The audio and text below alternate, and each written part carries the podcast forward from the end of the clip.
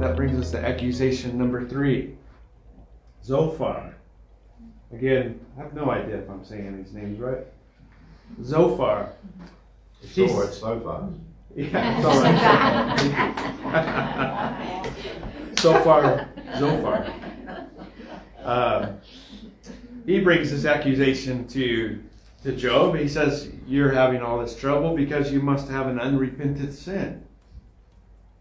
So Zophar accused Job of a secret unrepentant sin that Job refused to give up. And he said in, in uh, chapter 11, Put away the sin that is in your hand. Allow no evil to dwell in your tents, Zophar says. But here's Job's reply. He says, You smear me with lies. You are worthless physicians.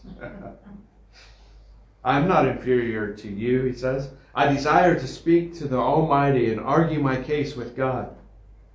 Mortals are of few days and few, full of trouble. They spring up like flowers and wither away like fleeing shadows. They do not endure.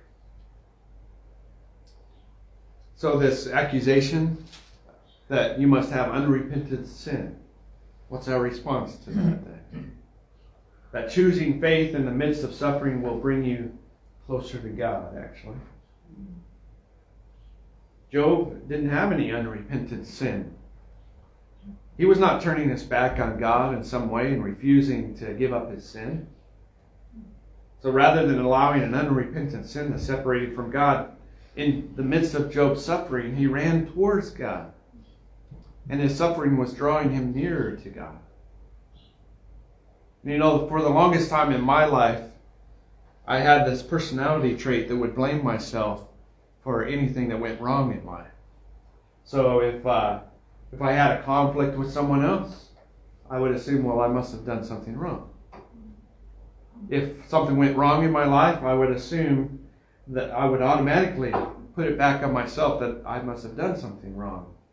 Or if something bad happened to me, though I wouldn't say this out loud inside my head, inside my myself, I would listen to that voice that accused me that I must have some sin in my life or God must be punishing me for something that I've done in the past. It's amazing to me how easily I had allowed Satan and the lies of Satan to influence my thinking. It took a lot of learning and growing, some counseling, for me to work out and for me to come to understand and fully accept God's grace in my own life.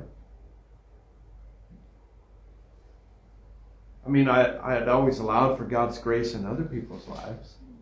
And I would always err on the side of giving people more grace. But yet, I oftentimes wouldn't forgive myself and wouldn't give that same grace to me. Somehow I had come to accept the lie as the same lie that Zophar gave to Job. I would somehow revert to accepting the accusations from Satan against myself.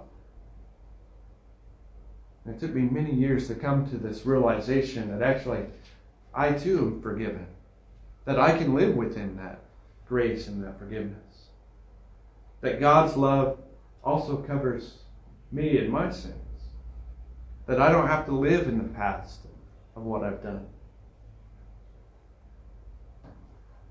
One of the problems I find that I've had in my life, I was talking to my young adult sons about this as well, that I have this filing system in the hard drive of my brain. And I just file away all the past sins and all the dumb stuff I've said or done to people. And that just kind of goes into to a file. now, if you ask me all the really great things I've done, I can't recall those always, but I've got this other file going on in my head. I knew about God's grace intellectually, like I, I knew about forgiveness and grace, but I had a hard time allowing myself to live within that. And so for many years, I've allowed Satan to reach into that file system and to pull out one of those dumb things that I've done in the past and make me relive that, make me make me think those those feelings again of how bad I am for having done that.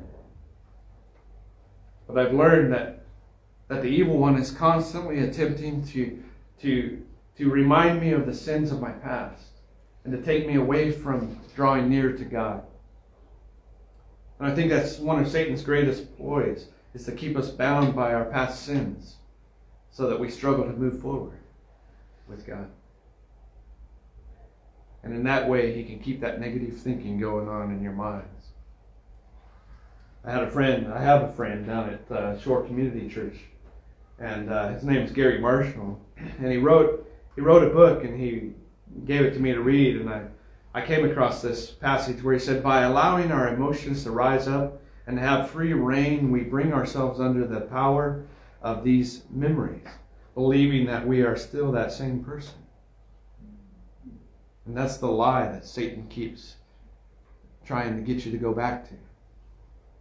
But as followers of Christ, Scripture tells us that, that Jesus has rescued us from the dominion of darkness and brought to us redemption and forgiveness of sins, that we are no longer that person that was that was living that life, that God has renewed us and restored us when we come into the relationship with Jesus Christ. That Jesus transforms and renews our minds. And we can rest in the assurance that, that God's love, that God loves us, that God loves me, and that God's grace covers over my sins. You know, I can recall the exact moment when when that still small voice of the Holy Spirit spoke to me. And I was sitting on the front row getting ready to speak, much like I was this morning, getting ready to, to speak in my home church. And uh, all these all these thoughts just came flooding into my mind and and uh, all the thoughts about my old self and Satan just brought up these reminders of, of the bad things I had done and the, and the sins I committed and and just I wasn't worthy to stand up on stage and and I just had all this flooding into my mind as I sat there trying to prepare to speak. And then this still small quiet voice inside of me just spoke these words, You're you're forgiven. And it was so overwhelming to me to, to hear that. It just you know, it's that voice that really stood out in the midst of all those other thoughts. You're forgiven. And the tears came to my eyes as I stood up on stage to start to speak. And I was overwhelmed with this sense of this sense of peace. That actually I'm forgiven. And I can stand here and speak. Not because I'm perfect, but I'm forgiven. And in that moment, the Lord knew what I needed. I needed that reassurance that it's okay. It's like God was saying, It's okay, Rick. I know you. You're mine. You're forgiven.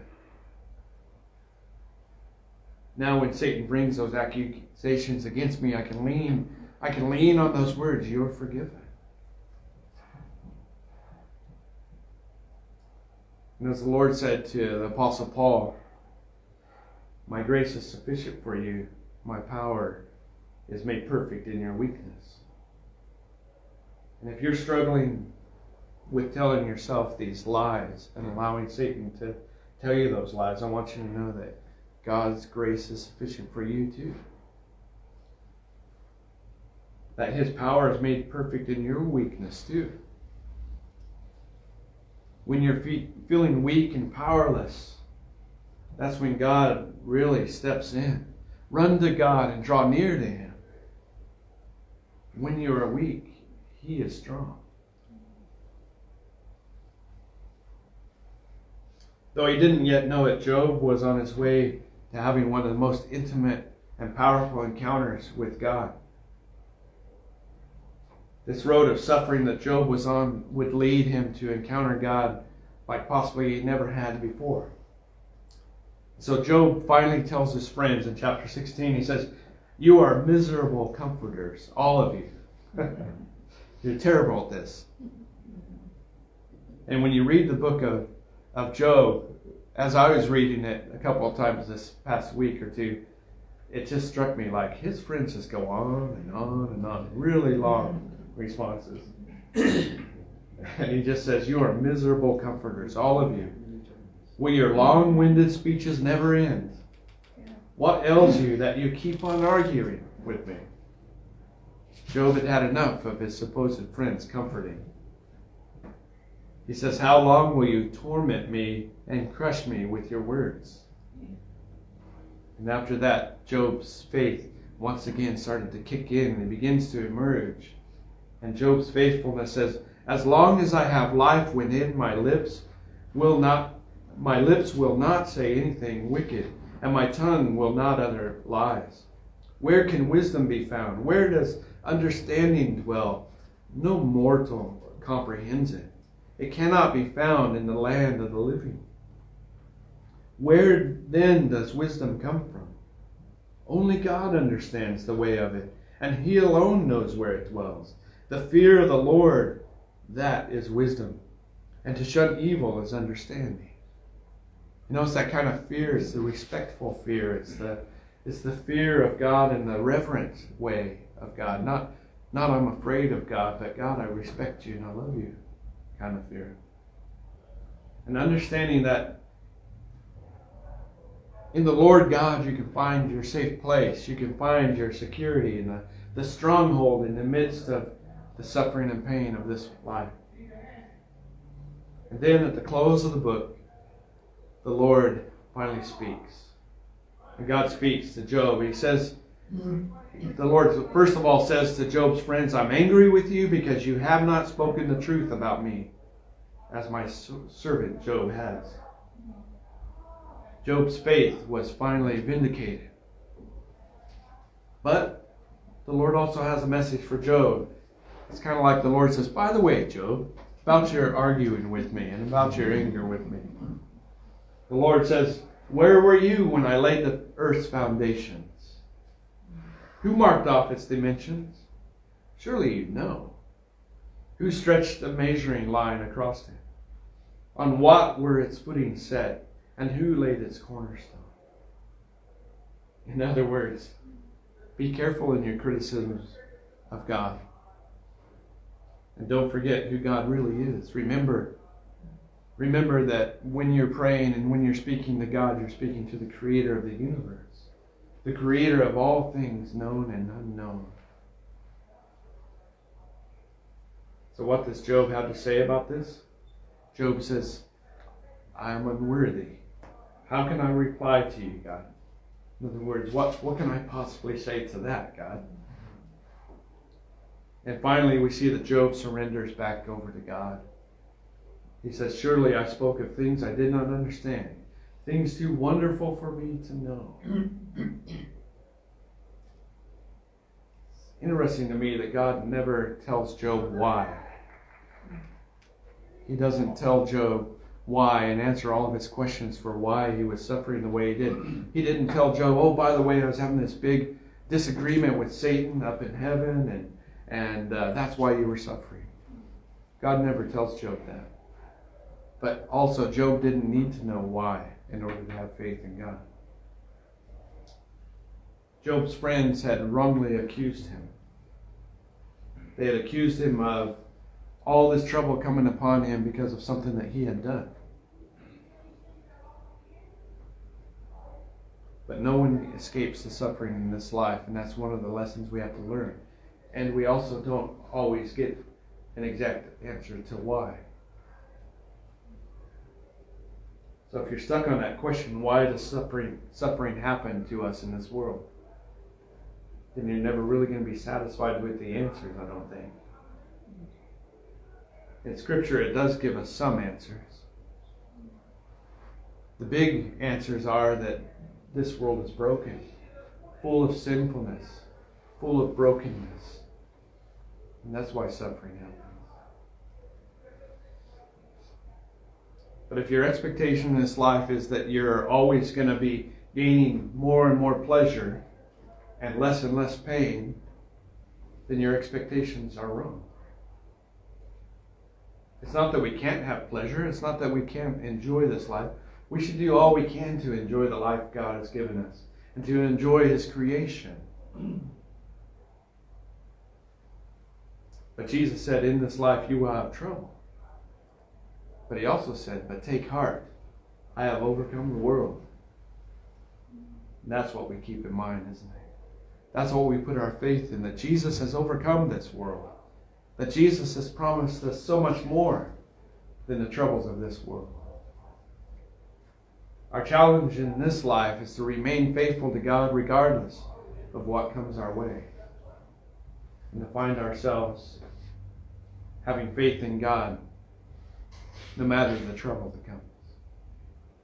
And that's my prayer for each person here today that, that we will cling to God and cling to faith in the midst of whatever might come to us in this life. That God is the God of, of refreshment and renewal, of peace that surpasses all understanding in the midst of the troubles that we go through in this life. I wish I could tell you that life isn't hard at times. That life is terribly hard at times. But God has promised so much more. So I pray that you cling to that faith. I think that's the story of Job. That's the promise that we receive from the book of Job. You stand and pray with me?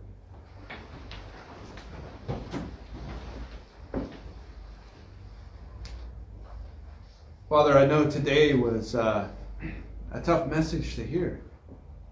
The book of Job is a tough book to understand and to to know why it is that uh, these things happen. But Lord, I know that Satan is hard at work trying to take us away from you, trying to pull us back, trying to distract us, trying to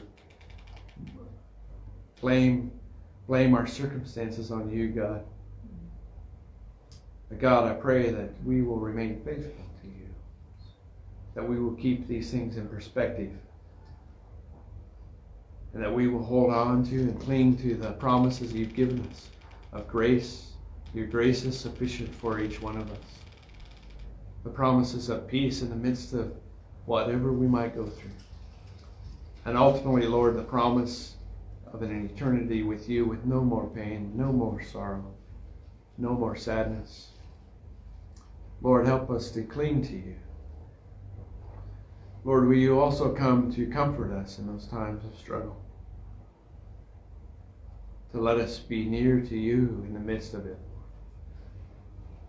Help us to know you better each day as we as we go through this life. And Lord, I pray that you'll use us to speak to and comfort those around us who don't know you, who are also going through trouble. Help us to be your light in this world, to be your comfort in this world, Lord. Lord, we trust in you and we thank you for all that you've given to us. We thank you for the good things you've given us. We thank you for the promise that you will walk with us through all the rest.